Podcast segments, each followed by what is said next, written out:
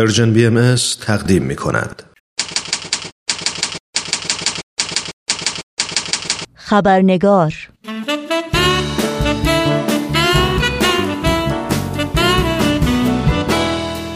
دوستان و دوستداران خبرنگار بسیار خوش آمدین نوشین آگاهی هستم و خبرنگار امروز رو تقدیم شما می کنم قبل از اینکه به بخش گزارش ویژه برنامه بپردازیم و با میهمان خبرنگار به گفتگو بنشینیم با هم نگاهی گذرا داشته باشیم به پاره ای از سرخطهای خبری در برخی از رسانه های این سو و آن سو و فراسوی ایران زمین. تخریب 25 هزار خانه و وضعیت بحرانی در برخی از شهرهای ایران در اثر سیلابهای اخیر شهرهای معمولان و پلدختر در استان لرستان به دلیل بارش های سیلاسا زیر آب رفتند سازمان عفو بین الملل می‌گوید تا به حال بیش از 600 هزار نفر درخواست آزادی نسرین ستوده را امضا کردند و سازمان عدالت برای ایران جلد اول مجموعه پنج جلدی کتاب چهره جنایت را منتشر کرد این مجموعه حاوی پرونده های حقوقی 500 نفر از ناقضان حقوق بشر در ایران که در قید حیات هستند از جمله اطلاعات شخصی، فهرست مسئولیت ها و برخی از مهمترین موارد نقض حقوق بشر در ایران است. و اینها از جمله سرخطهای خبری برخی از رسانه ها در روزهای اخیر بودند.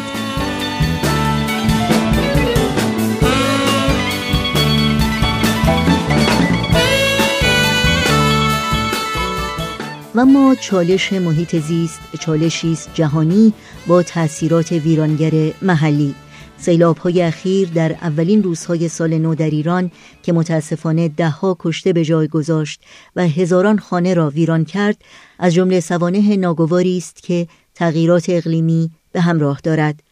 اگرچه تغییرات محیط زیست همیشه بخشی از زندگی بشر بر روی کره زمین بوده اما تحقیقات علمی به خصوص در چند دهه گذشته چالش محیط زیست را از بزرگترین و جدیترین خطراتی می‌داند که جهان امروز ما و تداوم حیات بر روی کره زمین را تهدید می کند.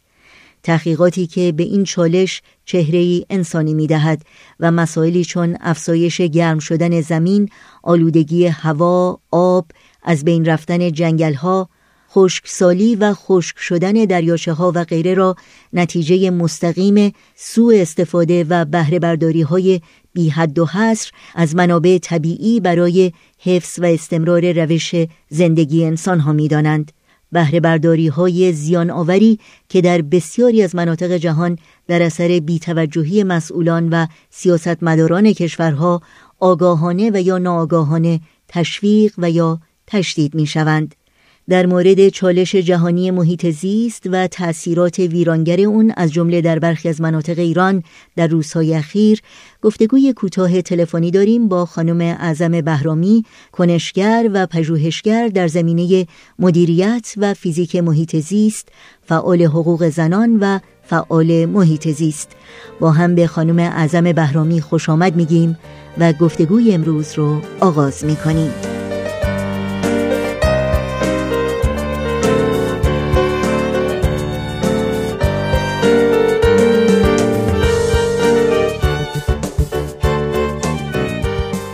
خانم اعظم بهرامی به برنامه خبرنگار بسیار خوش آمدین. ممنونم از اینکه دعوت من را قبول کردین و اجازه بدین تا در آغاز این گفتگو سال نو رو به شما تبریک بگم. متشکرم. منم تبریک میگم سال نو رو به شما و همه شنوندگان عزیزتون به امید روزهای بهتر در واقع آینده برای ایران با توجه شرایط سختی که این روزا همه استان ایران درگیرش هستن.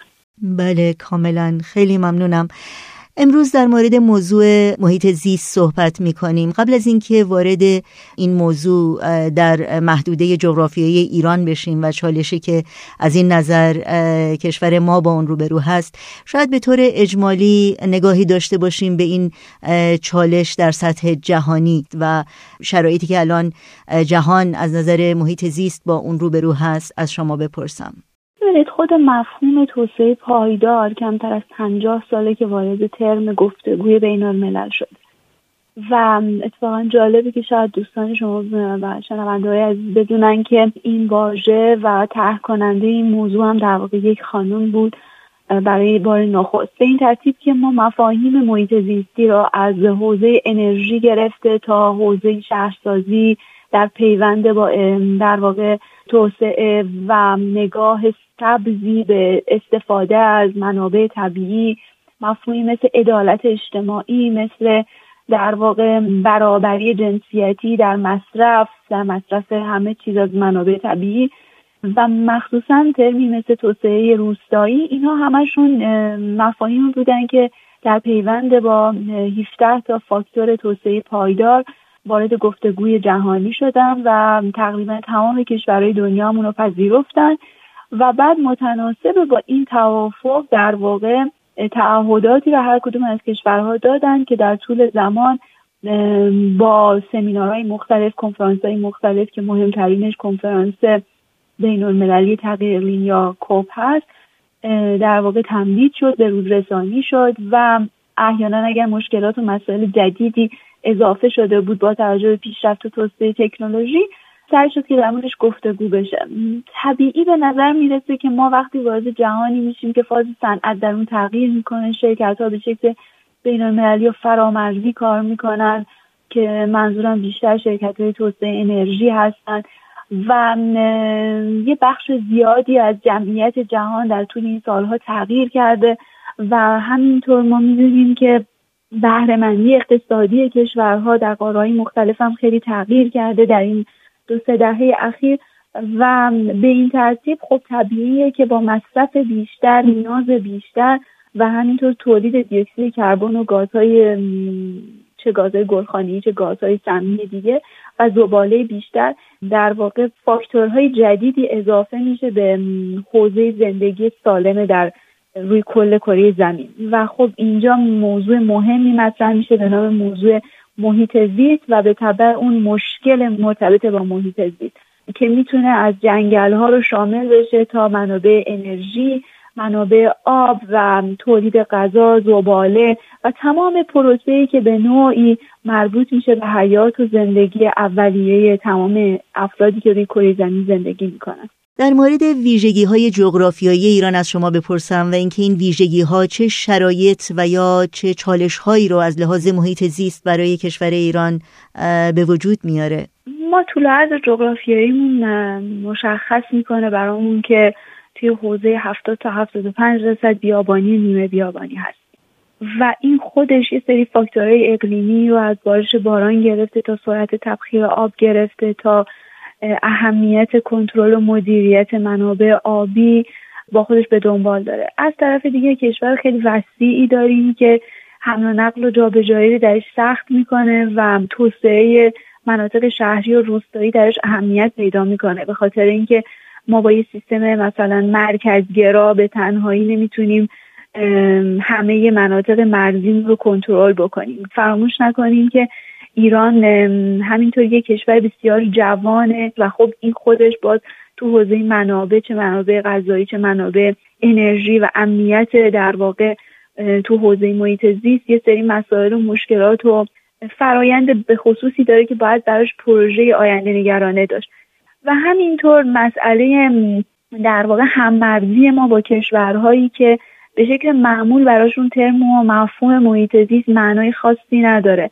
به خاطر همین ما همیشه این درگیری و مسئله رو خواهیم داشت که مثلا در ترکیه اگر اتفاقی میفته روی دریاچه یا سدسازی تاثیر می‌ذاره رو شرایط ما و یا در افغانستان اگر کشت و کار خارج از در واقع فصل میشه یا اینکه مثلا صدی زده میشه تاثیر مستقیم می‌ذاره روی شرایط مرزی ما و همینطور در جنوب هرچی که کشتی و نفتکش عبور می‌کنه از خلیج فارس می‌تونه آب اونجا رو آلوده بکنه و یا اینکه رسوب بکنه تمام اون در واقع فاضلابای شرکت های متفاوت پتروشیمی و تمامشون هم مرز هستن با ما و اون می‌تونه تاثیر بذاره روی کشور ما. به این ترتیب ما با یه مجموعه مواجه هستیم که چیزی که روشن و آشکاره اینه که نیاز به برنامه ریزی و سرمایه گذاری داره.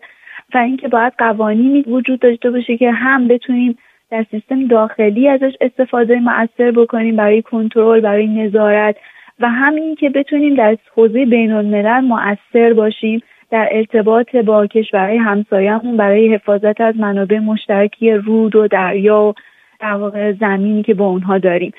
و این می‌تونه یه پتانسیل مثبت باشه برای ما به خاطر اینکه خب کشور ما یک کشور بسیار غنی تو حوزه انرژی های فسیلی و یک کشوری که امکان بسیار ویژه‌ای داره در استفاده از انرژی خورشیدی و همینطور خب این بچه های جوون می‌تونن امیدبخش باشن برای تحصیل برای اینکه بهشون میشه آموزش داد و اما از طرفی یه سری شرایط منفی و مسئله سازم در ایران وجود داره مثل اینکه ما با یه دولت غیر دموکراتی مواجه هستیم که در واقع هیچ ایده ملی در مورد حوزه محیط زیست نداره و هیچ نگاهی عملا عدالت محوری به توسعه نداره. به خاطر همین ما همیشه با یه گروه زیادی جمعیت زیادی از ایران مواجه هستیم که مسئله و مشکل جدی اقتصادی دارن و بخشای روستاییمون شهریمون یه بخشی از شهرهای کوچکترمون اصلا توسعه پیدا نکردن یا خیلی کم توسعه پیدا کردن و مسئله آموزش هم خب اصلا روش سرمایه گذاری نشده. و همینطور می‌بینیم که تو بودجه سالانه هم سرمایه گذاری براش اتفاق نیفته. به این ترتیب ما با یه مجموعه مواجه هستیم که می‌تونه نقاط امیدبخشی درش باشه و مسائلی که واقعا گرایی بحرانی جدی می‌تونه ایجاد کنه کمان که کرده و نیاز داره که مدیریت بشه و برنامه براش وجود داشته باشه. بله خیلی ممنونم.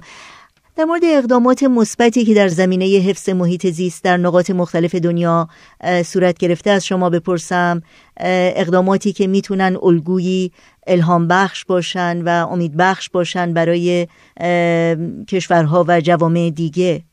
حتما تلاش های خیلی زیادی اتفاق افتاده چون جمعیت زیادی از جهان هستن که امروز نگرانن برای حوزه محیط زیست و متوجه شدن در واقع که زندگی شخصی و فردی اونها رو داره این ماجرا تحت تاثیر قرار میده و نگرانن برای نسل آینده. و همینطور که می‌بینیم جنبش های محیط زیستی قدرت زیادی پیدا کردن. علاوه بر اون جنبش های محیط زیستی در پیوند قرار گرفتن. با جنبش های اجتماعی و مدنی دیگه تو حوزه کارگری حتی اکوفمینیست ها و می‌بینیم که با تو طیف مختلف سنی از نوجوانا تا جوونا و افرادی که تجربه مثلا مسن تجربه دیدن جنگ جهانی رو داشتن و تمام اینا به نوعی وارد میشن و سعی می‌کنن که اعلام وجود بکنن و یه بخشی هم از بدنی کارشناسا و پژوهشگرا که نمونهش گزارشهاییه که تو حوزه گرمایش زمین و وضعیت وخیم اقیانوس ها منتشر شد که سالها کار روش شده. حتی می‌تونم اشاره بکنم مثلا نوبل مثل نوبل اقتصاد حتی به افرادی داده میشه که روی پروژه های برنامه نویسی و در واقع مدلینگ تو حوزه محیط زیست و حوزه اقتصاد سبز کار کردن. اینا تمامشون می‌تونیم بگیم که نکات مثبتیه و فعالیت هایی که افراد شهروندان مسئول از تمام نقاط جهان به این نتیجه و کاری رو شروع کردن. اما موضوع اصلی اینه که ما تو حوزه محیط زیست مبحث سیاست و قانون بسیار بسیار مهمه و همینطور بهره اقتصادی. ما باید به یه نتیجه برسیم که پروژه محیط زیستی بهره اقتصادی داشته باشن و سیاست مدارایی که نگاه سبز داشته باشن و در واقع برنامه های ویژه تو حوزه محیط زیست داشته باشن. عملا ما مثلا توی دو تا انتخاب اخیری که اتفاقا هر دوشون هم خانوم هستن که یکیشون نخست وزیری و یکی رئیس جمهور دو کشور اروپایی هستن انتخاب شدن در همین روزهای اخیر. می‌تونیم ببینیم که جزء کارنامهشون اعلام می‌کنن که ما فعال محیط زیست هستیم که این نشون میده چقدر اون ضرورت رو در جامعه خودشون احساس کردن. اینا رو میشه به حساب آورد ولی نمی‌خوام به شخص خوشبین باشم به موفقیت های کوچیک برای اینکه ما به موفقیت های خیلی بزرگ الان نیاز داریم. چون مشکل مسئله بسیار جدیتر از اون چیزیه که ممکنه هر کدوم ما به عنوان شهروند حتی تصورش رو بکنیم. و موضوع محیط زیست موضوعیه که در دراز مدت خودشو نشون میده. به خاطر همین ما نیاز داریم به سیاست گذارای در واقع متفکر متعهد و همینطور سرمایه گذاری که توی سیستم جهانی اتفاق بیفته و اینکه از این انحصار در شرکت های بین المللی در بیاد و یک اقتصاد بازی بتونه این فضا رو در واقع تغییر بده به نفع شهروندان و به نفع مردمی که به حال نگران سلامتی خودشون و نسل آیندن اما در ایران من شرایط بسیار سخت می‌بینم. برای اینکه هر گونه فعالیت مدنی و اجتماعی می‌دونیم که با مشکل مواجهه دولت همونطوری که گفتم نگاه محیط زیستی نداره. ما یه سازمان و سازوکار ویژه‌ای برای حوزه محیط زیست نداریم. عملا یه سازمان محیط زیست بسیار کمجانی داریم که اونم نمی‌تونه پاسخگو باشه. وزارت خونه هیچ تعهدی ندارن نسبت به جبران خسارت هایی که وارد می‌کنن تو حوزه تالاب ها رودها. توسعه شهریمون یه توسعه بسیار بسیار ضد محیط زیستیه کمان که در شرایط مثل تهران کرج مشهد اصفهان داریم می‌بینیم. چه تو حوزه رودها چه تو حوزه شهرسازی روی گسل و زلزله و چه توی مسئله رانش زمین و فرسایش خاک و اصلا فاجعه بار آمار و اعدادی که تو سازمانه بینالمللی در مورد ایران منتشر میشه.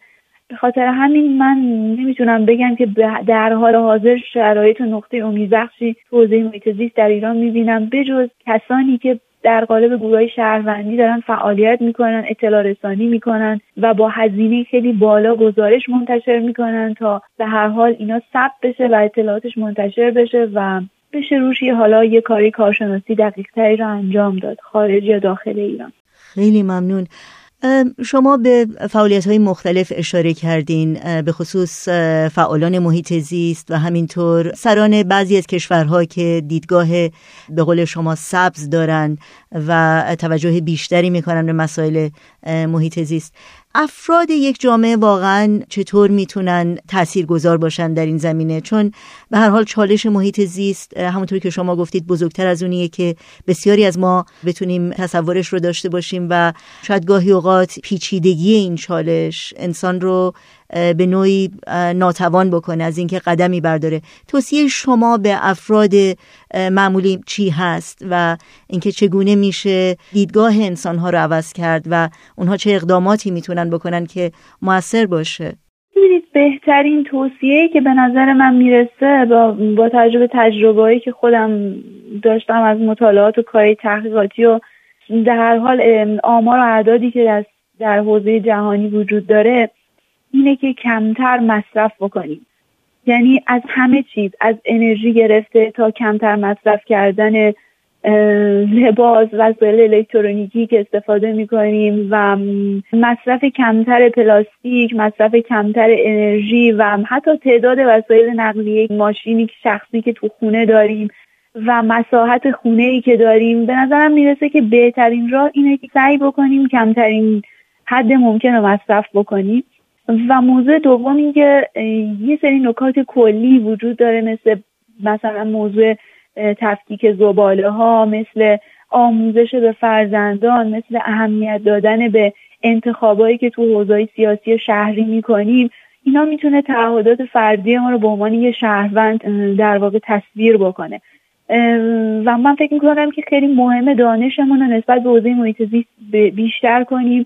و سعی بکنیم که اطلاعاتمون دقیق و علمی باشه و هر چیزی رو نپذیریم و هر چیزی رو هم ارزش خوندن نداره و به نظرم می‌رسه که این هم خیلی مهمه که از منابع دقیق استفاده بکنیم بیشتر بخونیم در موردش و حساسیت داشته باشیم به عنوان یه شهروند. فکر می‌کنم که این بهترین گامه که ما رو نزدیک می‌کنه و آشتی میده با محیط زیست با طبیعت برای اینکه به نظرم می‌رسه انرژی طبیعت اینقدر زیاده که در کنارش می‌تونیم واقعا با آرامش برسیم و قطعا هر کدوم ما که اینو برای مدتی تجربه بکنیم نهادینه بکنیم در زندگی شخصیمون نتایجش رو حتما خواهیم دید.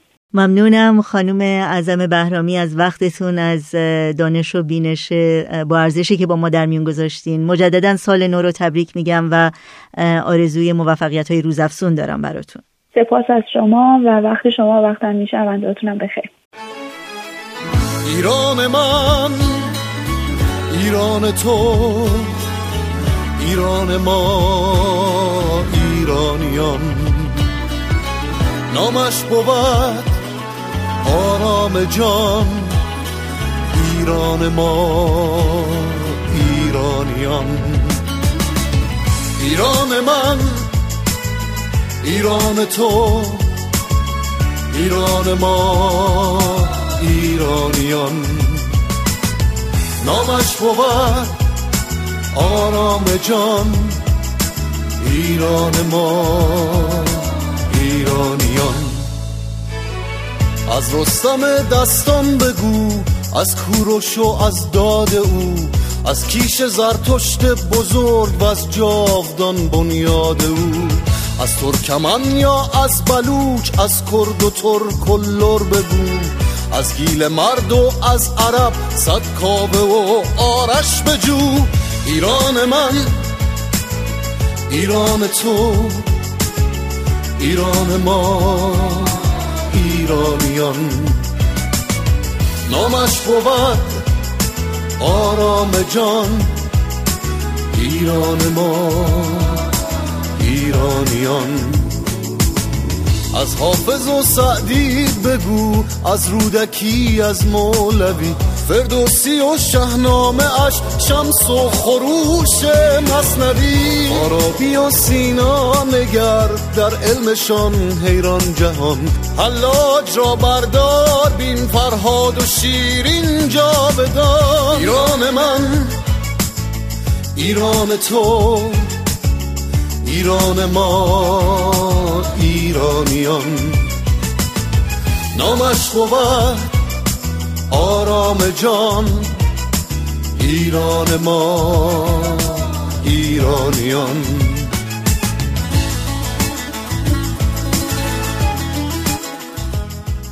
شنوندگان عزیز در دقایق پایانی برنامه های امروز رادیو پیام دوست هستیم.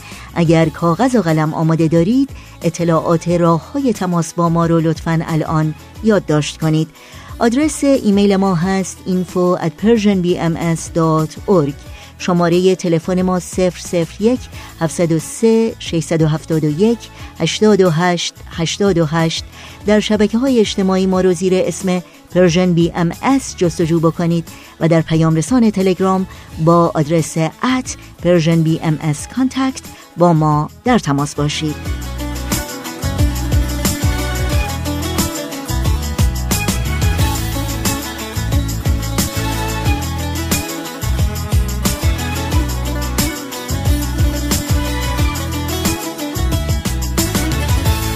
بستان بگذر و از تخت جمشید کهن یا بینشان از هر زمان میراس جاوید وطن. سردار و سالارش ببین ستار خان و باغرش. از سوی تنگستان گذر دلوار بین در خاطرش. ایران من ایران تو ایران ما ایرانیان. نامش بود. آرام جان ایران ما ایرانیان. اینک رسیده وقت آن که این خاک آبادان شود. با دست من با دست تو ویرانش بستان شود. با هم وطن احیا کنیم این خاک روح افزا کنیم. با یاری پروردگار اندیشه ها زیبا کنی. ایران من ایران تو ایران ما ایرانیان. نامش بود آرام جان ایران ما ایرانیان.